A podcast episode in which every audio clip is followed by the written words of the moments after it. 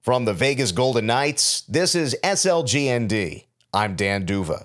It's our 100th episode, and to celebrate, we bring the show to the D Hotel, an on location recording at Bar Canada. Vegas defenseman Zach Whitecloud is our featured guest. Then we hear from VP of Operations at the D, Mike Palm. And we close things out with, of course, trade deadline talk. Zach Whitecloud became a staple in the Vegas lineup halfway through year three, the 1920 season. He's played over 200 games for the Knights, regular season and playoffs included. Fourth man, Whitecloud shoots, he scores! Zach Whitecloud! The forecheck creates another goal for the Knights. Down the right point, centered shot, they score! The ever-patient Zach Whitecloud. Today, he shares his greatest memories with Vegas, but he also brings us back to his start in hockey, his indigenous Canadian roots, right through his college career at Bemidji State and signing his first pro contract in the spring of 2018. From game day routines to advice from Ryan Reaves, new teammates to note taking, Zach brings us inside his world and his approach to life in the NHL. Here's Zach Whitecloud with me, Shane, Gary, and Dave.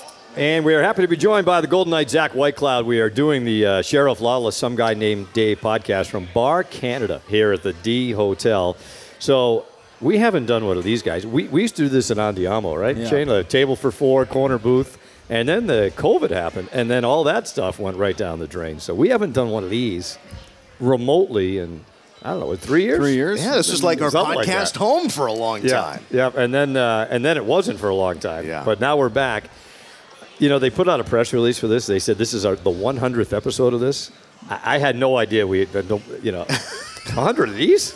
Like, We still on. have no merch. No, no. There's still no merch. Gary was supposed to get on. Gary was No, supposed to have wasn't. a, a nice T-shirts, maybe a hat This would be a is- nice touch. This is the Century Club, not like the one you did in university, Dave. No, yeah, yeah, not that one. At least we have a logo no. now. We used to not have a logo. We have a couple of logos, Yeah, which are nice. But anyways, uh, uh, what uh, better place to celebrate the 100th episode of this thing than right here at Bar Canada? Our great friends at the D Hotel. We're happy to be joined by Zach Whitecloud. Zach, um, it's kind of an interesting time, I would think, for players as we sit here taping this. We're uh, pretty much at the trade, about 24 hours from the trade deadline. What's it like in the locker room, day to day? Do you pay attention? Do you not pay attention? How do you handle it? Yeah, I think uh, know it's obviously a tough time for, for a lot of guys, and I think obviously Shane can attest to that. It's um, it's a little nerve wracking at times, obviously, and um, you know especially for this year, we're we're uh, you know trying to add to our team and and uh, obviously bringing in guys like like uh, Quick and and and uh, Teddy and Barbie. So um, you know adding to our forward depth and, and our goaltending there, and um, you know you obviously never want to see friends and, and uh, you know guys that you've played with for a long time leave. Um, but that's you know that's part of the business and trying to you know make your team better and everything, right? So um, you know we're trying to make a push, and you know obviously at that time of the year where, like you said, 24 hours to the to the deadline, it gets a little uh, obviously nerve wracking. You could see faces coming in or faces leaving, right? So, um, but I think every one of us understands that that's part of the game, and and uh, uh, if you want to make your team better, that's you know, that's the price that you know guys pay. So. How much energy, or I, I know Bruce Cass used the word juice, does it bring to the locker room when you do add players like that? You know, you're getting to that time, the excitement that once trade deadline passes, it's like the league. It's it's another level of play. It steps up. Uh, but how much is excitement does it to add these guys? A guy like Barbashev, you mentioned Blueger, and as we just heard, uh, Jonathan Quick, a veteran guy that uh, coming in the room that's won before. Yeah, it's a huge. Uh, you know, it's almost like a jolt, like a jump, right? You you see these guys coming in where, you know, you got Quickie who's, you know, won two cups, you know, along with you know Marty who was there, that's been on our team for a while. Um, you look at the pedigree we have throughout our lineup. You know, you bring in Ivan Barbashev who went on a cup run with Petro. Yeah.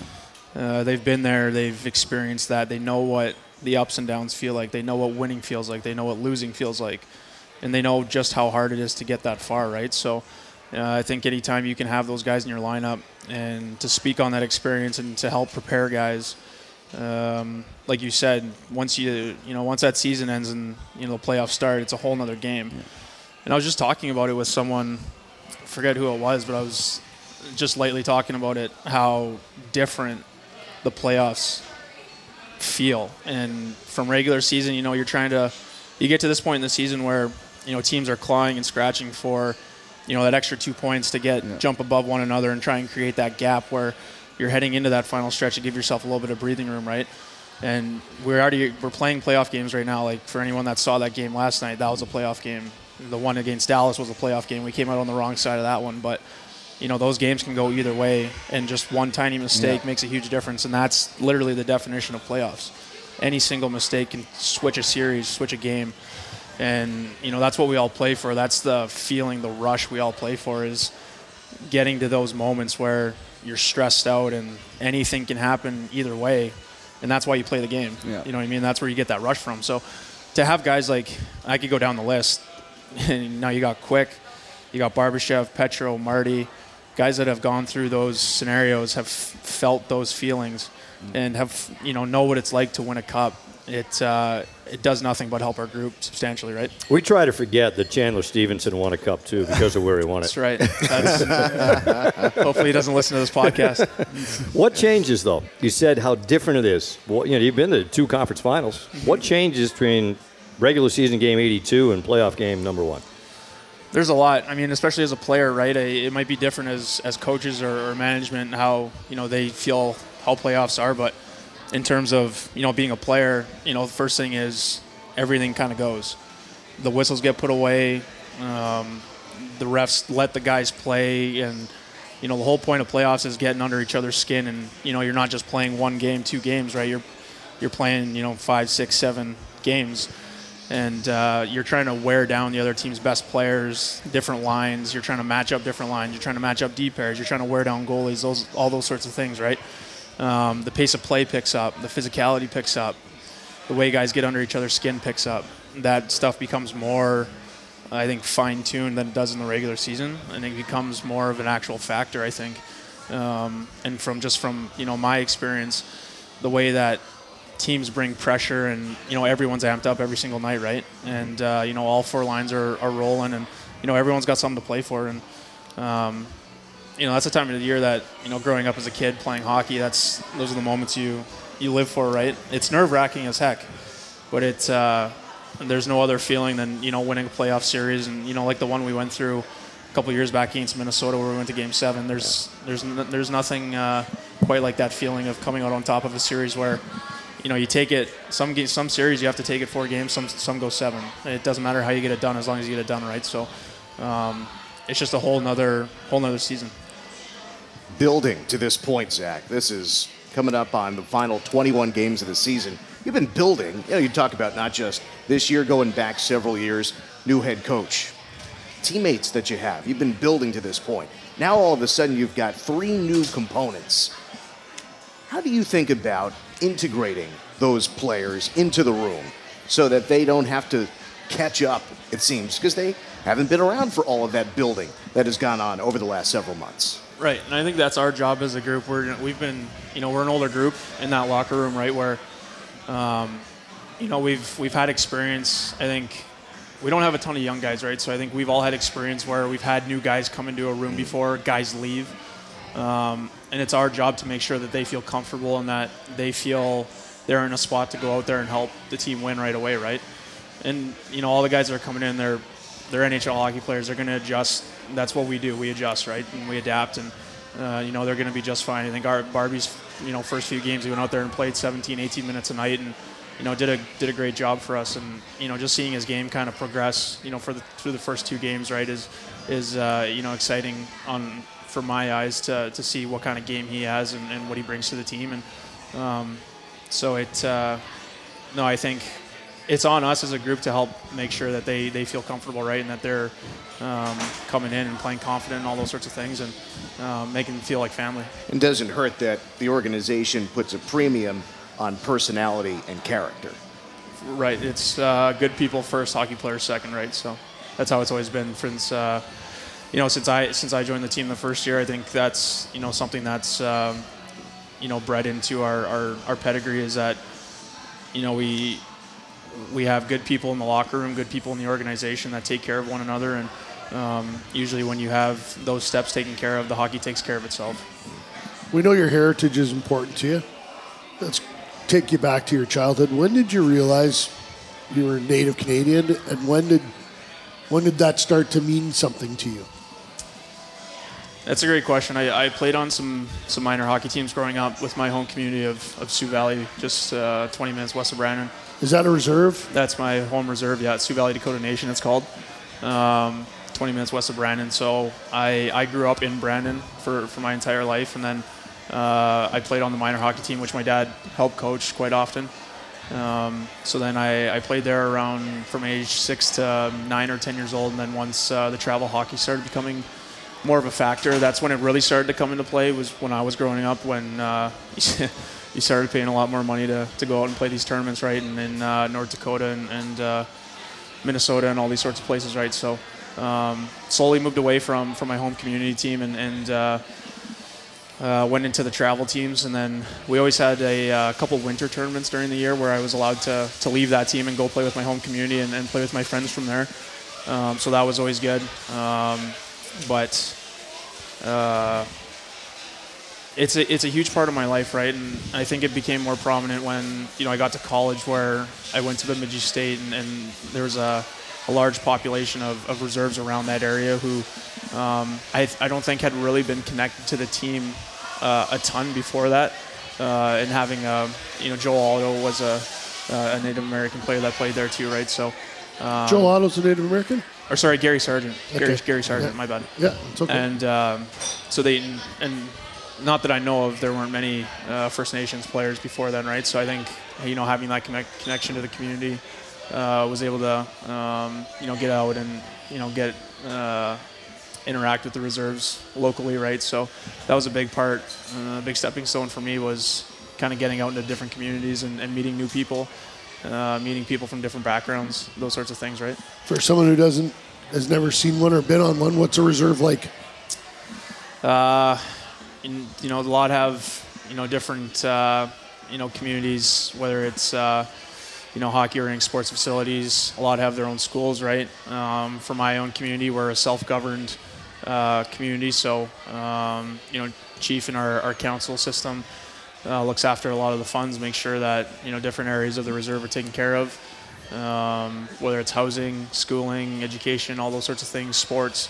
Uh, when I was growing up, my reservation was, uh, you know, I was lucky enough to, to have financial support from my from my community to, you know, be able to tra- pay for those uh, uh, hockey fees whenever it was traveling and all those sorts of things, right? And So your, ba- your band would give you some money every year. yeah, well, my parents obviously would they would help out, and um, you know, obviously, with where I'm at now, um, it uh, you know, hockey's a tough sport to have access to, right? You know, ice is expensive, equipment's expensive, uh, traveling's expensive. Everyone travels now. You know, a lot of people, even some of the guys, uh, kids on the team, you know, have to fly for tournaments and things like that, and that was never something I grew up with, right? So, um, you know, hockey's moving in a direction where it's it's uh, you know a lot more travel, uh, you know more expenses, right? So when I was growing up, I was I was fortunate to have that support, uh, not only from my parents but from my community as well. And Shane is obviously from Manitoba as well, Neepawa. Did you experience? Uh, did you play with Native kids as well? Absolutely, all throughout. I think you know it's a common thing in Canada that you, you played there, and also I played a lot of my junior hockey in Prince Albert, Saskatchewan, which is uh, we, we had a lot uh, of native teammates. Uh, played against teams growing up, and uh, that was part of it. You know, I think back, it was, it was a normal circumstance for us then. It was, you know, you didn't think anything more than that. You're just Yeah. playing a hockey team. So Yeah. I think it was great, and it's it's great that Zach came from there, and I think that speaks of you know his ability, and it's great that he you still recognize, or you're not still recognize, you've always recognized it. I know you're still a big supporter when you go home and everything. And I just wanted, you kind of took an unconventional route to the NHL, and you know, when did you know? Because you, you weren't, you know, the drafted, developed, whatever. You went to Bemidji, as you said, free Yep. agent, played Manitoba Junior. I've been there a long time before you. Um, but was there a time when it clicked in your head that, yeah, I can, I can extend this and make something of it? There wasn't really any moment I don't think, uh, you know, not even my first NHL game. Uh, what was it 2018? I think Yeah. it was. Yep. Was it 2018? Exactly right. Yeah. Um, I don't even think it was then. It was. I've always every level I've moved to, I've always been fighting for a spot. I've never had. Um, I've never been told leaving a season you have a spot here next year. You're guaranteed to have a spot. Been right? there. So I've I've always trained. I've always and it's not because I wanted to; it's because I had to. I've always had the mentality that you got to go in and earn your spot, and I think you know a lot of that is still ingrained in me today, where um, I don't take my lineup spot for granted because that can be taken away instantly. It's a perform or you're out league, right? Um, you know, so I think having those experiences and growing up, not getting drafted, not being, you know, the first D man on a team, the second or third, um, not being the guy, I think, you know, helped me develop an attitude where you got to go in every single season, and then once you get into the season, hold your spot in the lineup. And it was that way in college. I was always scared to, you know, miss a game because I played bad, you know. So I, I tried to make sure that I took care of myself away from the rink, make sure my schooling was intact. Um, and usually, once you're, you know, when your life, and you'll know, when your life's uh, taken care of away from the rink, usually stuff at the rink takes care of itself. Um, and you know, that's what I, I try to do every single day. And and, and you know, even even now, obviously, we uh, we have a group of seven back there that you know can go into any situation and play right. So. Um, you know, I've always had that mentality, and and uh, it's not so much a chip on my shoulder. I think it's just it's just a sense of pride I have in my game where, you know, I want to make sure that I'm good for my teammates every single night because we're all pulling in the same direction here, where we're trying to win a Stanley Cup, and you know, bring this thing to Vegas, right? And and uh, individuals take responsibility in certain ways, and, and you know, I hold myself to, to high standards, and I, I take a lot of pride in, in what I do for the team, and, and making sure that I come every single night to, to give you know the team a chance to win. So. So Zach Whitecloud joining us here on SLGND. Tell me about playing for the Virden Oil Capitals in the Manitoba Junior League. I'm, lo- I'm staring Yeah, I was at your gonna say, hockey did you read DP it properly? I, I think so. You tell me if I didn't. Yeah, I'm that's- staring that's at your HockeyDB page. Tell me about that experience. 2014, 15. Yeah. yeah. Oh man, that was eight years ago now. You were a Um, kid. You were just a kid. Yeah, it. Uh, so I played. Uh, what's it called, Manitoba now? Is it U18 now? It's not AAA. Uh, oh, the AAA, yeah, it's probably U18 AAA. U18, right? Yeah. Um, yeah, I didn't want to say anything wrong Yeah. there. So, um, coming out of the my last year of the the U18 league, I played for the the Brandon Wheat Kings, my hometown team. I had finally made it my third year. Uh, I'd been cut both years before and, and had to go somewhere else. So after um, that year, I uh, do you know the Leslie brothers at all? Do you know th- that name? Leslie. Chad and Troy Leslie. Sounds familiar. Very familiar. So they're Southwest. Uh, I think they were somewhere around Virden. They, they were born and raised. Big hockey guys. And anyways, Troy was the the general manager of Virden at the time, head coach, and then his brother Chad was uh, the head scout for the team. And and uh, at that time, you could still protect players anywhere in the league, right? So uh, they ended up protecting me, and that summer I I ended up losing about 40, 40 to 42 pounds, getting myself in shape. I was a big kid, right? So not too mobile, and uh, had to I had to lose some pounds, yeah. And uh, I got myself down to around 195, and, and went in there next the next year, won a won a spot on the on the back end. Ended up playing with uh, you know the best D-man on the team, and kind of being a safety valve for him, uh, learning from him, and then. Um, didn't really gain any college interest after that year, right? Uh, but my head coach Troy was uh, he helped me a ton. Where we we put a lot of video together to send out because I wasn't one of those kids where people were coming to me. Yeah, I had to, to go, I had to go to the people. Recruit yourself. I had to recruit myself. Um, and I had heard that's what people had done before, so I was like, why not give it a shot? Worst case, I just go to university after junior and you know start my life and and get on with it. So um, we had put some videos together, uh, a couple clips of like skill work and my my feet and all that stuff, and and uh, and whatever it takes to be a defenseman nowadays. But um, sent it out to some teams, and Bemidji ended up uh, coming to one of my games in Winkler, and it ended up being um, Teddy Belisle, who's also a First Nations. Um, I was just about to ask you if it was Teddy Bilal. Teddy's from Thunder Bay. yeah, he's from Ontario. Uh, currently works for LA.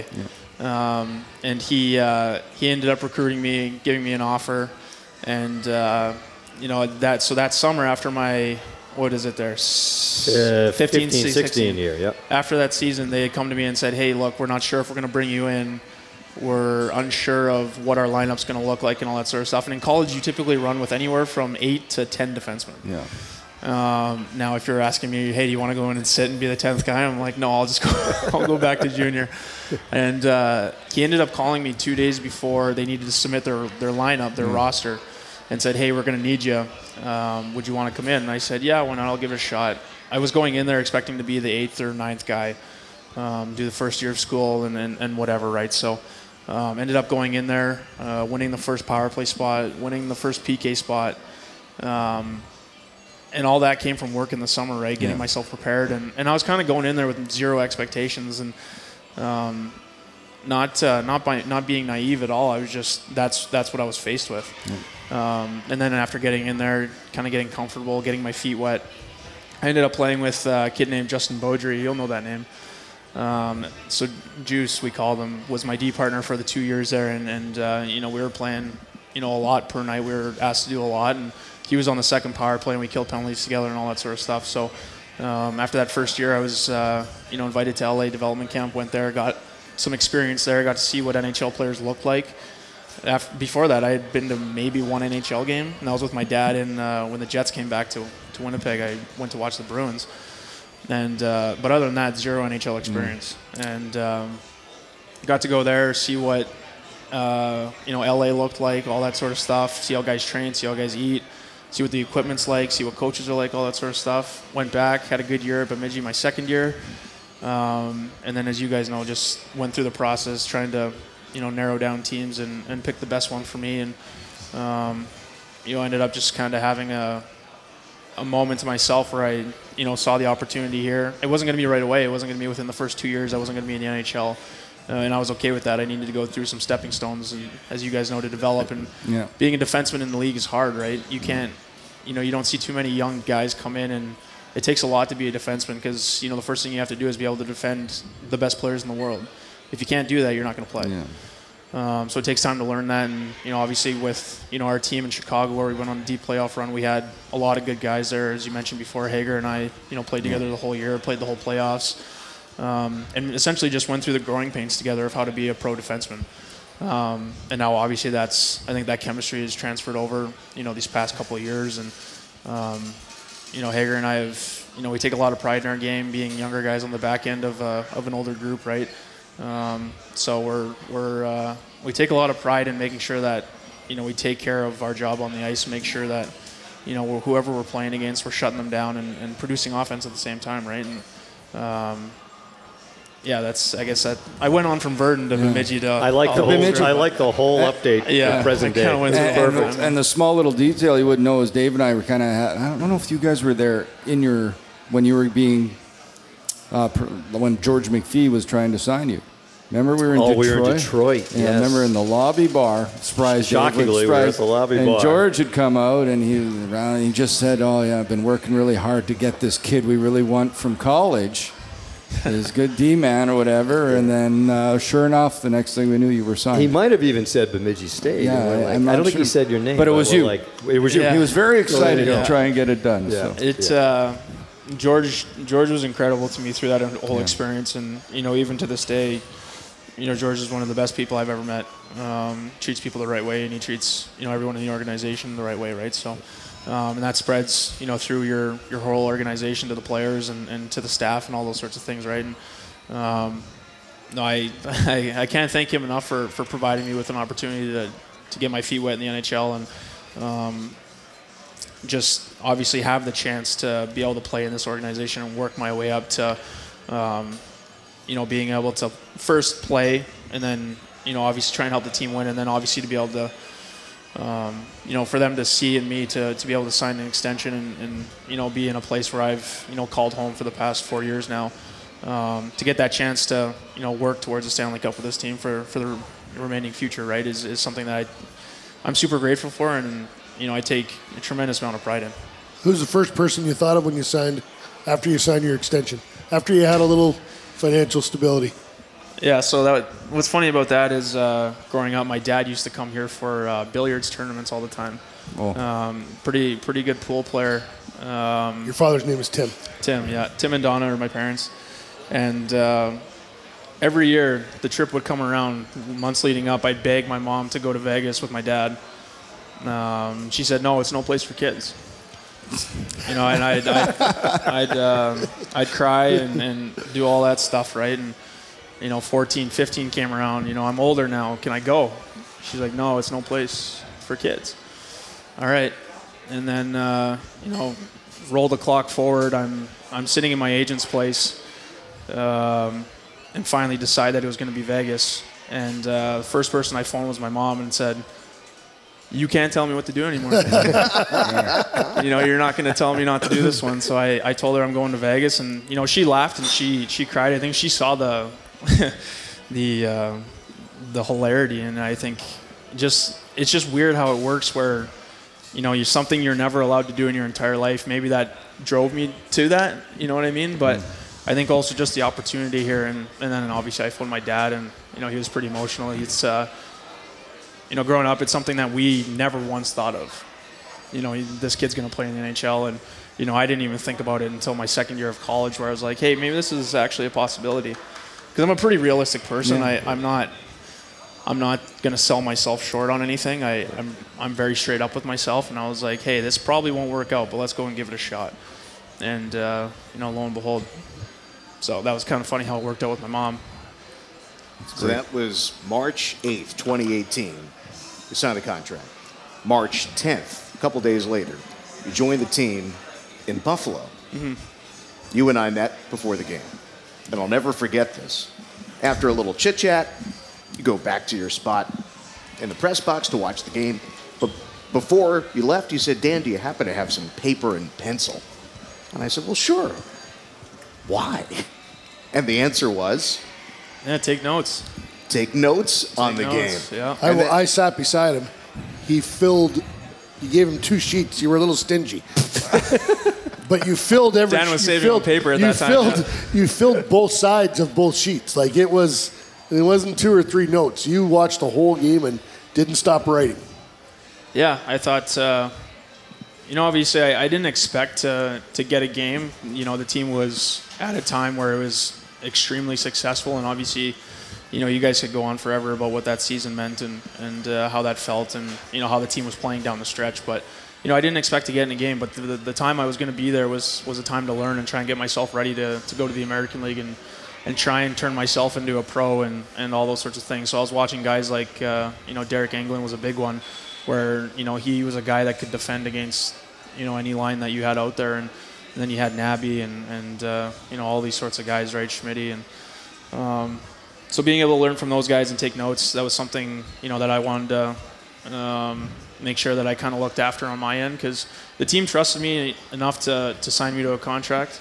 Um, you know, so I, I wanted to put the best foot forward and try and try and learn as much as I could with the time I had with the big club, because you never know. You could go to the American League and never make it back, right? So, um, you know, just trying to trying to be a pro right off the hop and, and uh, do the best I could. And then it was a few weeks later, we already mentioned your debut, which was against Edmonton. You were plus three in that game. Yeah, I don't know how. It- right. so, like, what was what were those few weeks like leading up to that that first game? Uh, and then getting in and have, being plus three in your debut. Yeah, there was no nerves, right? Because I, I didn't expect, like I said, I didn't expect to get in a game. If it happened, great. You know, I was ready for it. Um, whether I thought I was ready for it or not, you know, I don't think any kid really is. Um, especially in a building like like uh, Edmonton, right, where you know it holds twenty thousand. You're playing against McDavid and Draisaitl, and uh, you know I got caught out there a few times against them, so I was just trying to stay in between the dots and and keep my stick out there. But um, you know, the weeks leading up, it was I think it was, you know, everyone was texting me, you know, you're gonna get it in? It's like, hey, I know as much as you do. I, I don't know anything. And then you know, obviously Turk told me, uh, you know, the day before the game that you were gonna get in tomorrow night, and they were obviously resting a few guys coming down the stretch. So. Know, I was lucky enough to get in the game get some experience, and, and uh, you know that's a moment I'll never forget. Having my family there, my billet family, um, all these people that you know helped me get from level to level, and uh, it just comes full circle, right? And you see those people after the game. Those are the people that you know, my billet family especially. Those are the people I used to come home to after junior games, where you know hockey was like we never envisioned anything about college, NHL. It was just junior hockey. You know what I mean? And you know, I thought those times were tough. where it was like you come home after a bad game and you know you're kind of pouting and all this stuff, right? And and now when they see me out there playing in NHL, it's it's cool for them and it's cool for me just for, to have them there and, and be able to see that um, after all the things we went through too. Yeah. Yeah. We've talked about watching the games. You, know, you watch the Golden Knights in these moments that we're talking about, but you've said that you don't necessarily watch other hockey games. How do you think about that? Watching yourself, watching other teams. Playing the game is the preference, but how about watching? Yeah, I think every guy's different, right? Um, I've I've always kind of been like that, where I've over my career I've found different ways to, to get a break. Because once you start playing 82 a year, and, and you'll know too, you probably had different ways of. I never watched hockey. Yeah, you, you have when different. I played, I do now. But Yeah, now you do. I didn't. I didn't before. You just have different ways. Whether guys have families, getting away with the family for a day if it's a day off, or or whatever it is. Um, guys have just different techniques where to get themselves fresh for the next game, they just have different ways of doing that, right? And you know, some guys like to watch hockey the night before, some guys don't. You know, I, you know, Hager and I go over our clips typically the next day with uh, our D coach Johnny Stevens, and we go over all the good and the bad, and, and uh, go over all that stuff. So I do watch obviously stuff on on ourselves and, and whatever that is.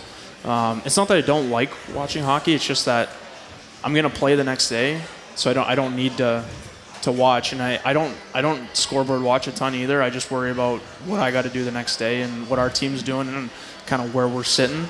I don't I don't know because people always ask me and they're like, you don't like hockey, and it's like no, it's I'd rather go hit golf balls or like you know go go grab a beer somewhere or like do something like that just to disconnect. Yeah, Shane likes that idea. Yeah, we Well, did- just we did that because- a lot. Because You know what I, I would mean? desc- I would describe you, Zach, as a student of the game. You know, our first interaction uh, perhaps was a good first impression, but you know, if there's also a you know, everything in moderation Mm-hmm. is what comes to mind, and that might work for a hockey player, but I think that works for all as- aspects yeah, of life. it doesn't matter what career you're in, right? Too much of one thing is sometimes a bad thing, right? And I, I love the game of hockey. I'll play till I until I can't walk, till I die, whatever it is. I'll I'll play that game. Um, it's something I've you know since I was two. You know, I, I'd spend eight hours at the outdoor rink in a day, and I'd spend I'd go there until the lights went off. Like it's just something that's embedded in me where I don't get tired of it. But on those days where I'm in between games, you just you need to get away. You need to disconnect yourself from from the game and, and the stresses it brings, the highs it brings, the lows it, it can bring too, right? Um, and like I said, different guys have different methods of that. Whether it's you know for me, it's going to the range and hitting golf balls or playing nine holes and getting out and getting some sun, rather than staying on the couch all day inside or watching movies. Because some guys will rest that way, but for me, resting is getting out and moving, taking the dogs for a hike. You know, getting out, getting getting sun, getting like out in nature and that sort of stuff. That refreshes me, and you know, it's I found different ways to do it, and what works for me, I'm I'm not gonna let anyone tell me, hey, you shouldn't do that. You know what I mean? If I go to the course and you play 18 holes the next day and you go out and you have a great game, then do do what works for you. That's Revo taught me that, and he's a big proponent of that, right? Like do what works for you, not what works for other guys, because everyone does things differently and finds different ways to suc succeed, right? You mentioned the golf part, Zach, and you play at Southern Highlands, beautiful track here in Vegas. Um, what's your favorite place to play, and where? What's on the? You got a bucket list? Where do you want to go play? I want to go up to Bandon Dunes. Yeah. I want to uh, I want to make a little trip up there. Um, been meaning to get around to it the past couple summers, but it's it's tough, right? Because you, it's easy to go up there for eight days and not get sick of it, right? So, um, you know, but for me, I think I, I love Southern Highlands. It's it's the way I explain it to people is I can play this course seven times in a week and not get sick of it because you can play from different tees and you'll hit different shots and all that sort of stuff. But for me, I, I don't think anything beats Shadow. Shadows, and I think that's where uh, you know when teams come in to have their rookie parties and things like that, they'll go out there and play for the day, and it's it's just a whole different world out there, right? So, Who's the best golfer on the team? you? uh, um, you know, Stevie Stevie would probably be up there. I think Stevie, you know, Nabby's a good player, uh, Stoney as well. Um, Petro- ben, ben Hutton, Sandbagger. I'll get that out on the air. Is Petro a bit of a sleeper? Petro's a very big sleeper. He's a good player. He launches the ball too, right? He swings super hard. He doesn't care where it goes, but he He swings. claims hard. he's better than all you guys. Yeah, that sounds about right. Sounds right. Uh, Zach, a couple of more away from the arena, away from the ring questions. Um, music? What are you listening to? You put your AirPods in. What comes into them? I'm kind of all over the map. I listen to some old school rock. I'll I'll switch it up to country to uh, rap, whatever it is. Some of that old school rap, I like that. Um, usually whatever's kind of recommended on my Spotify. Like if I'm golfing, I'll just I'll put whatever on. If I'm golfing with my dad, there's got to be certain tunes on that way, so you, he put certain stuff on for him. Um, no, but other than that, I'm I'm kind of I'm relaxed. I listen to whatever, whatever the group's listening to. Yeah. Is golf the main hobby? We, Yeah. we did a thing with Will Carey. Like he builds houses, he fixes everything. You're not uh, mechanically inclined like that, or do you have No. any of those special skills like uh, Will? Do you build? No, you don't I- build houses? I could change a tire if you needed me to. Okay, that's- that's I good. Could, uh, could you can you do that? Yeah. No, you call CAA for sure. No, I can yes, he does for sure. He does. Uh, this is the law, man. I need My, it. my dad was a farmer and a elevator mechanic. I could change a tire. Okay. We So- had to change. We. I'm old enough. None of you. None of you guys remember this. You certainly are. We had to change our summer tires for winter tires. I had to do every fall. Did that? What are you talking about? well, everybody does that for Manitou. You're not the only one. Okay. The chain, the chains on the winter tires. No, No. chains. You just got there's just winter tires in Canada. You switch yeah. in the season. Uh, but yeah, I'd say golf. Golf's the main hobby. Um, my girlfriend and I, we have two golden retrievers that we uh, we like to take on hikes and and uh, get them out and get them moving. They're a little a little thick right now, so we're getting into the heart of winter here. So we uh, take them for a few more walks and and uh, but I I think that's what we like to do. We like you know we're we like the the little food spots too away from the strip. We like going and checking out little things like that. Um, those sorts of things, and my, my girlfriend's dad's actually a really good player too, so I go out and play quite a bit with him. When Teams. uh, sorry. go ahead. No, no. Uh, teams on the road going out to dinner. Who do you want to sit beside? When we go out on the road, Yeah. Who's funnier? Picks good wine or whatever. yeah, Phil's always good to sit beside. Oh yeah. Why is that? Uh, he's just funny. He's Yeah. got he's just got something something going, something to say. Um, honestly, I I love going to dinner with all the guys because I think we have such a tight group where you know you're gonna take shots from everyone, and I think you know that's that's my favorite part about our group is that we're we're so close and everyone you know makes fun of one another and has fun with each other, but at the end of the day we go out and compete and, and try to you know pull in the same direction, right? And I think you know the probably the best one to sit beside I think is Marchie. He knows his way around a wine list. No, doesn't he he just doesn't shut up, right? He, he doesn't. Uh, in two We've heard languages. that in two languages. he right? doesn't stop talking, right? So he uh, he's you know he's chirping someone at all times, and you guys see on the ice in practice he's he's usually on my case too. We uh, we go back and forth a little bit, so he's usually on on my on my case, but he's you know I I uh, grown to know that guy a lot too, right? So he's uh, he's fun to be around. Um, you know who are some other Marty? Mar- you know Marty's undercover funny guy, really funny. So a lot of good guys to sit beside. What about routine? So Dave talked. You got your AirPods in. You're getting ready for the game. Do you have the same thing you do every game? Routine, superstitions, anything that uh, gets you ready, or do you not want to say? So just are you talking about like game day or are Game we day, talking game day, like getting ready from when you get to the rink on game day for the game. Um, a weird one is actually I got to sit in the cold tub for at least like Yeah, that's 45 seconds to a minute, full body, and try and try and get through that. That's at what 50? What's that? What's the temperature? Uh, and I think it's anywhere from 45 45 to 50, 50, yeah. somewhere around there. Um, I don't know why. It's just one of those things where like I get my like mentally you got to grind through it. So I'm like just trying to get ready for I actually had a coach after first period tell me to jump in there. come on to wake up. Yeah. Yeah, that happens. Yeah. I've had that one before too.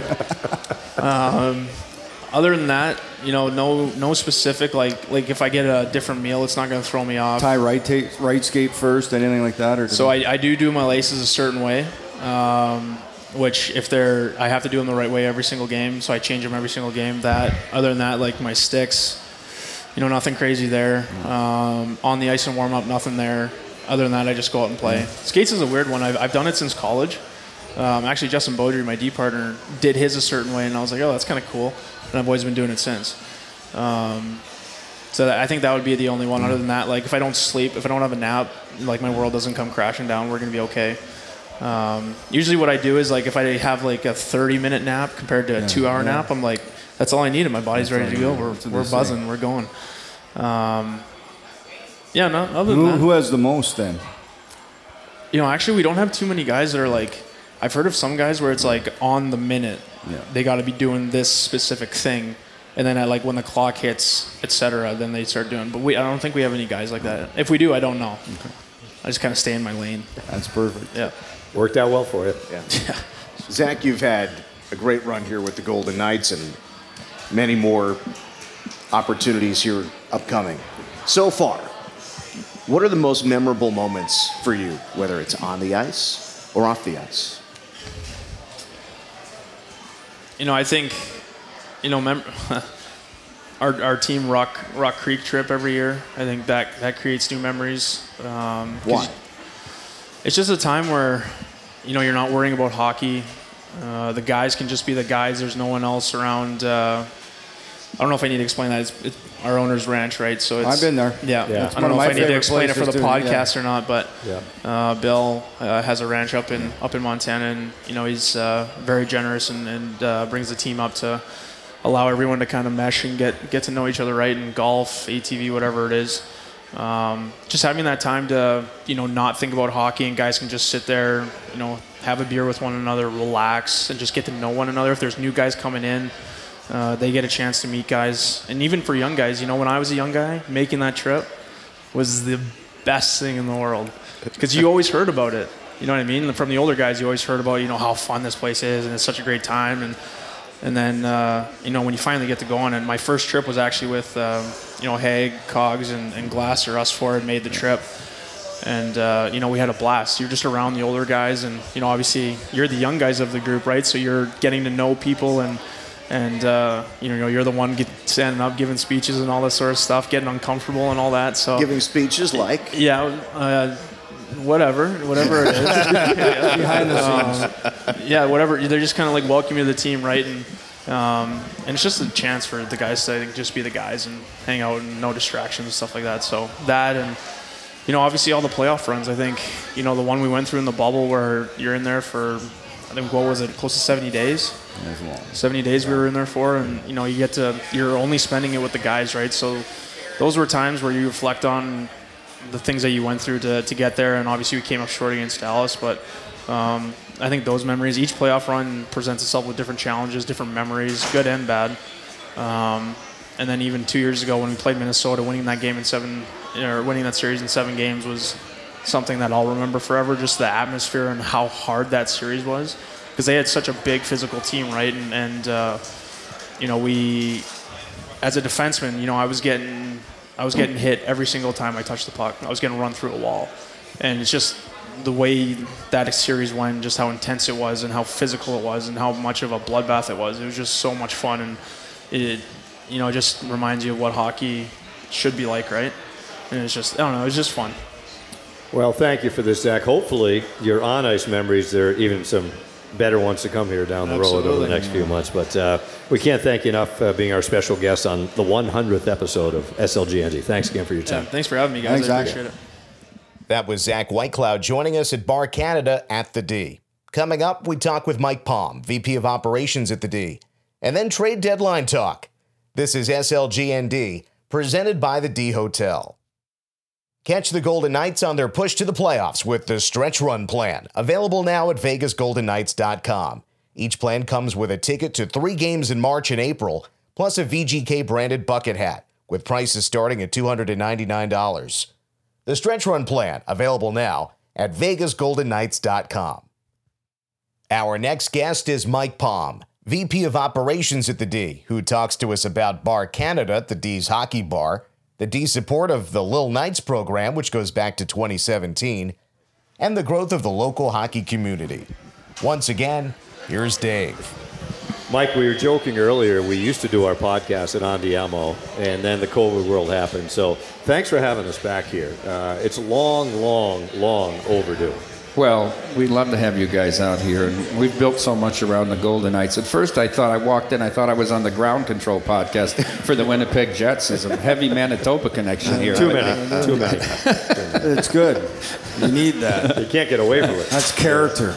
Hey, so tell us, uh, you get a big check presentation coming up this weekend, this Sunday, our home game against Montreal. Tell us about it. Well, you know, it's exciting, and Derek has been very supportive of the Little Knights program, and he's going to present a check for six figures once again. He's, you know, big in youth sports back in Detroit. He built a baseball complex and supportive of the Little Knights program. I'm going to be on the ice with him and his wife and my son and stepdaughter. My son went through the Little Knights program. He's in a house league now. He just turned seven, and my daughter's in her second session of Little Knights, so they're going to be with us and just this community, how it's em- embraced the Knights, and you know, I, I read about it, what it did in Phoenix with all the youth programs, and what it's doing here, all the different rinks um, that are supporting it. I mean, my son was born basically a year and a half ahead of the Knights, and with you know we having a suite there, he got to at a very young age watch the Knights games from before he was even two years old. And I mean, I went to his kindergarten graduation last year, and you know his presentation was, "I want to be a Golden Knight." So he started skating lessons at age three, and now he's into the hockey and. He's a left winger, and uh, he's so excited. How old is he now? Seven, just turned so seven. we got about Yeah. uh, 11, 12 years. Expect him on the ice at T-Mobile.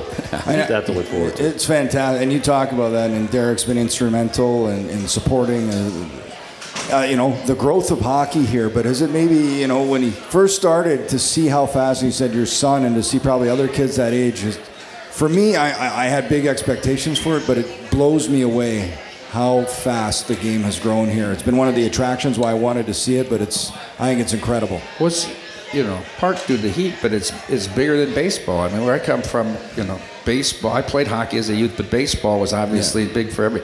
Hockey is little league baseball now in Las Vegas, right? Where m- most kids are getting involved, and it's great how many young girls are getting involved. Where we go to Las Vegas Ice Center on Flamingo because it's close to where I live. They just started a girls hockey league on Saturday. All girls They've had some some support and, and started that, and it's terrific. I mean, on my son's team, the two goaltenders are girls, and they're they're great. I, tell them, you know, all these kids now they want to, you know, they want a butterfly, so you got to learn to shoot high.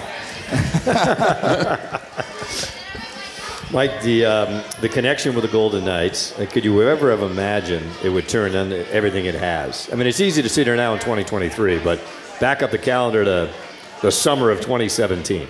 I, I like to go back to the spring of 2018 and game one of the Western Conference Finals against Winnipeg. Now, we lose that game, right? And it looked like we didn't belong in the same series with them.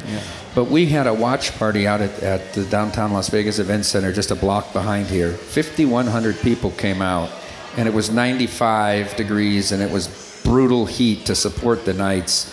And part of that, the reason we tore out our showroom here and built this bar, Canada, uh, which is a hockey bar, but specifically a Vegas Golden Knights bar. I, it's become a significant part of our business. I mean, when de- depending on if the Knights make a deep playoff run versus they don't make the playoffs or they're out in the first round is a is a you know a mid six figure difference in the revenue for us because of how much the Knights generate people coming out, coming to a bar, coming here and having dinner and watching the Knights with us. And and so, you know, we're a big fan of all the positive moves they're making.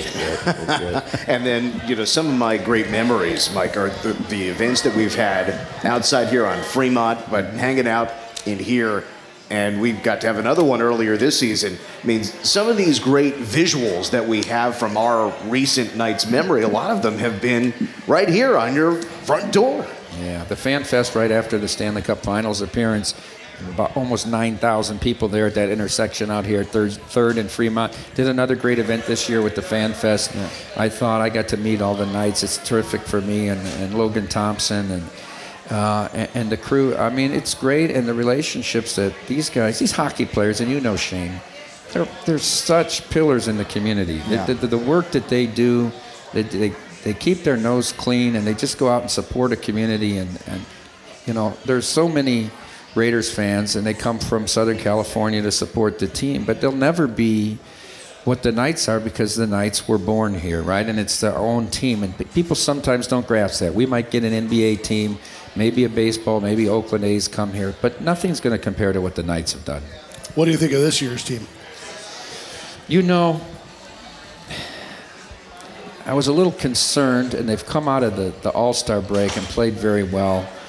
Um, the West is interesting. The West is very, very interesting. I was just looking at the odds today. You know, the Knights are favored to win the Pacific, and they sit atop the Western Conference, yet they're actually the third choice to win the West behind the Avs uh, and behind Edmonton. I'm, I'm still trying to figure that out a little bit. I know the the Pacific Division has been a little bit up and down, and you know the Kraken have their nose in there. Calgary's kind of having a down year. Um, I've been impressed. The game against they lose the game against Dallas. They lose the second point, but that was a hell of a hockey game last night. You know, I've never, and and I'm a betting guy. I've never put Carolina in my portfolio in the playoffs just because I think they're too European based and it's hard in those long series. But Burns, you know, Brenda adding Burns I think is a key factor, and Brind'Amour's style. You have to go out and beat Carolina on any given. They don't give any games. They play up. hard. They play hard, and you have to go beat them. And the Knights went and beat them last night. A, a very good game. You know, you could have got down. The first goal was a little soft that tied it up, and then they tied it again. And but they just keep coming back here. This team, and uh, they've shown a lot of resilience. And uh, you know, now you pick up Jonathan Quick to bolster the troops. I mean, you can make an argument he's one of the greatest American-born goalies of all time. You know, with Barrasso and and Richter, I think, and um, I, I think there's a lot of positive signs right now here. And the good news is your first two rounds are in the Pacific. Uh, and you, you don't you're, only going to ha- probably have to face Colorado or Dallas, you know, you don't have to you don't have to go through those other teams in the in the Central. You know what you're talking about, Mike. We're going to talk to him when we're done here about maybe he's doing some TV work with us. What do you think about that? No, I'm not. I'm not. tell me about tell me about the Bruins. I know you called the Bruins for Uh, they've, they've had a pretty good year. decent. Yeah. and I got a ticket on loading up, right? Ticket on them at 35 to one. Oh, good. But Excellent. for the, only for the reason I bet Jim Montgomery wherever he goes. Jim Montgomery is a winner. And he plays a style that's different from the net out. He won in my hometown with the Dubuque Fighting Saints. He won at the University of Denver. He probably would have won in Dallas. That was his team that made the finals if he didn't, you know, get himself out of line there. I just think the guy's a winner, and they've had an incredible season. Still have a heck of an East to get through. Well, we, uh, t- we joke around, but you see Boston's loading up, Toronto's Yeah. loading up, Tampa's made some moves, Rangers. the Rangers, uh, Jersey getting Meier. There's teams that are going to be out in the first round. yep. But what do you do? about if you, you're- you have to How keep about, up. if, how you about know. if you're the Maple Leafs? You, you, all you got to do is beat beat Tampa Bay and then beat Boston. I mean, look at their path. The path is so difficult. Either side, yeah. It's uh, that's why it's you know you end up winning. I mean, Shane was part of a Stanley Cup team in Boston in 2011. You, you got to win 16 games. That's, a it. the countdown to Oh, 16. yeah, tough. It's That's it's it. not easy. Mike, thanks for your time. We appreciate this. Thanks for having us here. We love having you here, and the more we can do it, the better. Great. Awesome. Mike Palm Thanks, Mike. joining us. Thanks, Mike. From the D here on SLG. Good to see you, pal. Thank you. This is SLGND, presented by the D Hotel. There's something for everyone at the Dollar Loan Center, including the Henderson Silver Knights, the NBA's G League Ignite, the Big West Basketball Championships, and the Vegas Nighthawks. Check out thedollarloancenter.com for complete event schedule and to get your tickets to Henderson's new home for entertainment. We wrap up today's show with trade deadline talk. Vegas has acquired Ivan Barbashev from St. Louis, Teddy Blueger from Pittsburgh, and by way of Columbus, Los Angeles Kings goalie Jonathan Quick.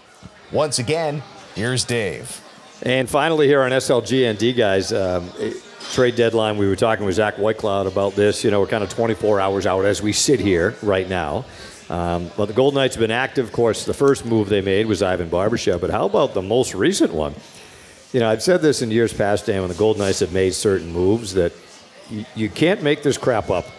Jonathan Quick, a member of the Vegas Golden Knights after what a decade in LA, two Stanley Cups, winning as goaltender in team history, and first off, he gets traded to Columbus. I don't know if anyone saw that happen. I don't think he saw that happening.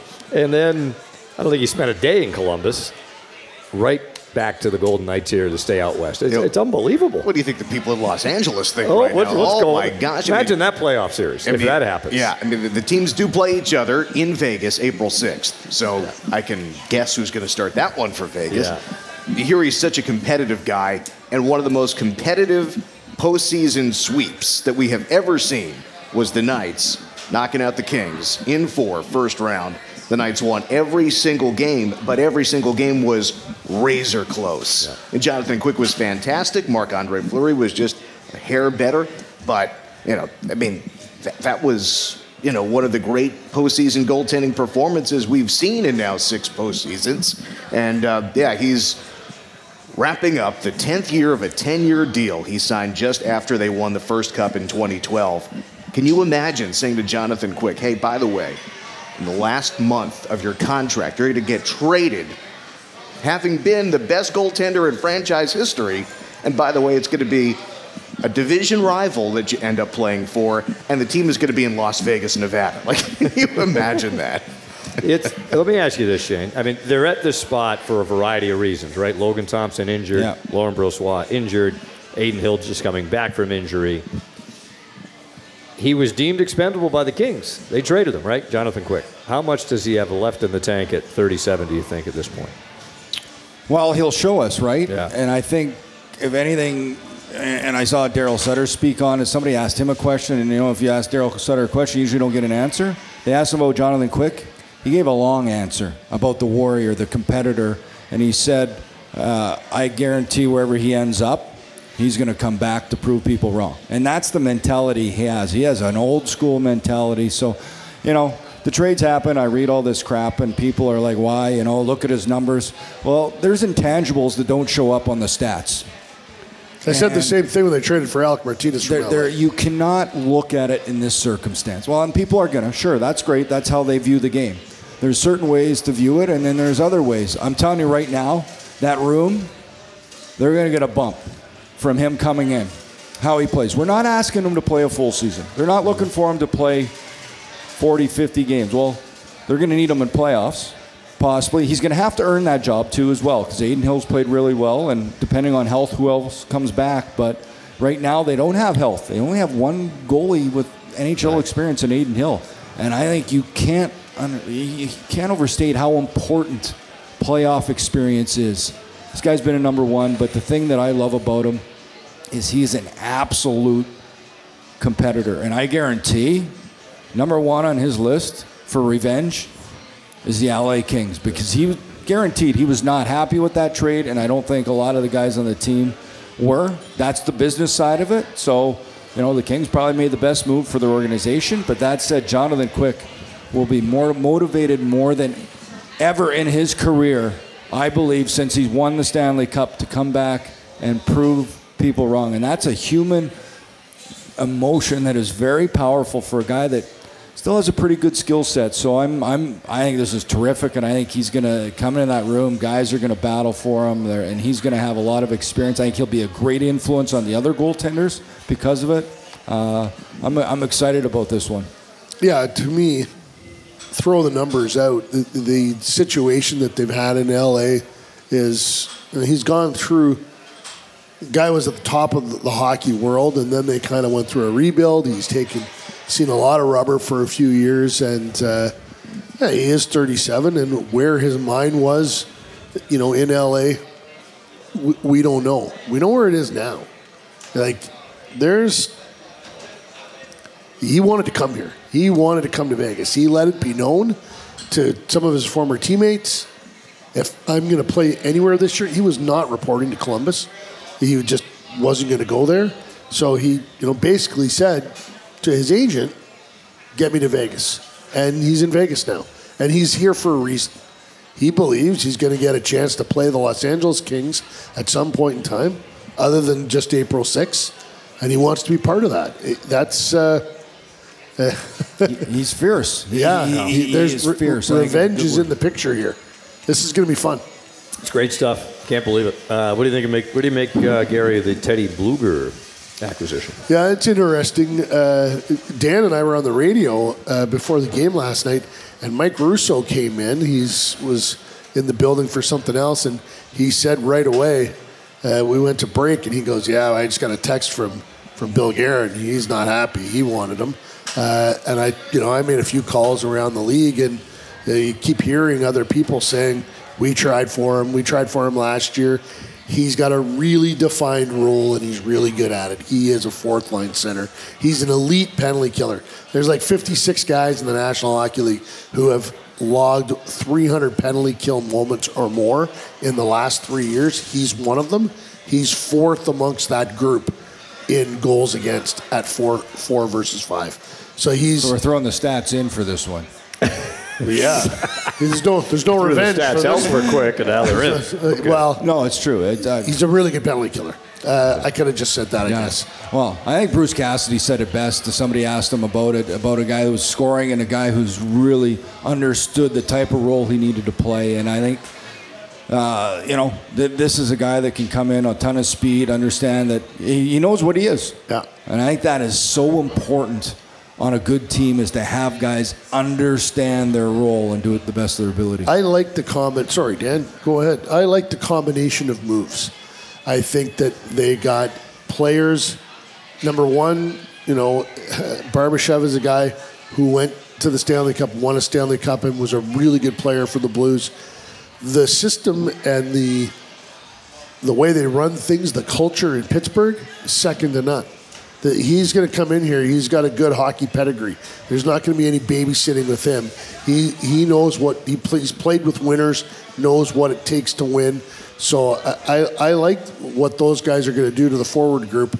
And uh, uh, listen, I loved the way they played last night. Blueger is going to add to that, and uh, it'll be interesting. You know that if they if they this team can manage to to, to get to the to get to the playoffs at some point in time. You know, I don't know if it's midway through a first round or into a second round or wherever it is. You might get Mark Stone back, and you're going to get Nick Waugh back, and potentially, well, Brossoit and Thompson are going to get healthy at some point in time. And the goaltending has been good this year. Like they don't make this trade if the, if those guys don't get hurt. They they needed insurance. They couldn't be in a situation if if if if Adin Hill, if Kelly McCrimmon doesn't make an acquisition and Adin Hill gets hurt Friday night after the deadline against the Devils, then your then your pairing against Montreal on Sunday is Michael Hutchinson and Jiri Patera, and you got to go on the road next week uh, for a big big road swing, and you don't have a playoff spot yet, and uh, like Kelly McCrimmon had no choice. Yeah. He had to act, Yeah, he had to couldn't. make that deal. When you look at building out the lineup, centerman now, it's it's very clear. Jack Eichel, William Karlsson, Chandler Stephenson, Teddy Blueger. Those are your four centermen. Who knows what other pieces move up and down the lineup? Mark Stone comes back, Nick Waugh comes back, but you know, I'm not sure that there has been that kind of experience for all four center positions at any point in Knights history. I mean, there have been very good centers that have come through. You mentioned Pierre Edouard Bellemare, you know, Cody Eakin, other guys who have been in those spots. But you look at these four, this is the best lineup of four centermen that they've had. Let me ask you this one last question, uh, Gary. Are they, as we sit here now, are they done, or do No. they still have another piece to the puzzle? And Uh, if well, so, where do they've- look? So here, this, this this is what you look at. They made this deal for quick, and it took time to get it done. And the reason it took time to get it done, McCrimmon had to convince Jarmo Kekalainen to hold half of Quick's salary and to take Michael Hutchinson in return. So, like, they had the cap space to just say, okay, here's a seven round, seventh round pick, and uh, we'll take Quick and we'll, we'll eat his 5.8 million. Well, he didn't. Why? He, he wanted he wanted he, he wanted more chips. He's still at the table. They've got you know they're under 24 hours now, but he's got three million dollars in cap space. So uh, we'll uh, uh, we'll see what's available. Like, and that's the other thing. You know, somebody could lose tonight. A GM could lose tonight, and he could decide, okay, I, I gotta I, I, I got to get some. I got to get something back for some of my my UFAs. I, I can't wait. And then there's not very many people left that buyers that have money have space. You know, maybe something falls in your lap. Kelly's going to be sitting at the table. I would imagine right to the very end. Eastern Conference has done a lot of stuff. Yep. And it looks like most of the Eastern teams are kind of done buying, but we see Domi today to Dallas, Bjugstad going to Edmonton. You know, there are things happening um, now more so in the Western Conference as we go down the wire. So it could be, it, it's been a, a wild week leading up to the deadline. You know, what does the deadline itself look like? Great stuff, guys. Uh, Zach Whitecloud. It's a 100 of these in the can. Again, hard to believe. Zach Whitecloud joining us. Love that. Mike Palm joining us as well. Trade deadline talk. Trade deadline less than 24 hours away. We got a lot to live up to for the next SLGND, whenever that is. I'd like our 100 shirts, Gary. Get that. Uh, If get you on could, that, yeah, please. yeah, if you could, All right. if you get uh, get some swag here for the pod, that would be great, Gary. Thanks very much. Thanks everyone here at uh, Bar Canada, one of our favorite spots. Thanks to everyone at the D, and thank you for joining us on the Sheriff Lawless and Some Guy Named Dave podcast. We'll talk to you next time. That's all for episode 100 of SLGND. Thanks for listening. For more interviews, highlights, and previous episodes, visit soundcloud.com slash Vegas Golden Knights. And join us next time on SLGND, presented by the D Hotel.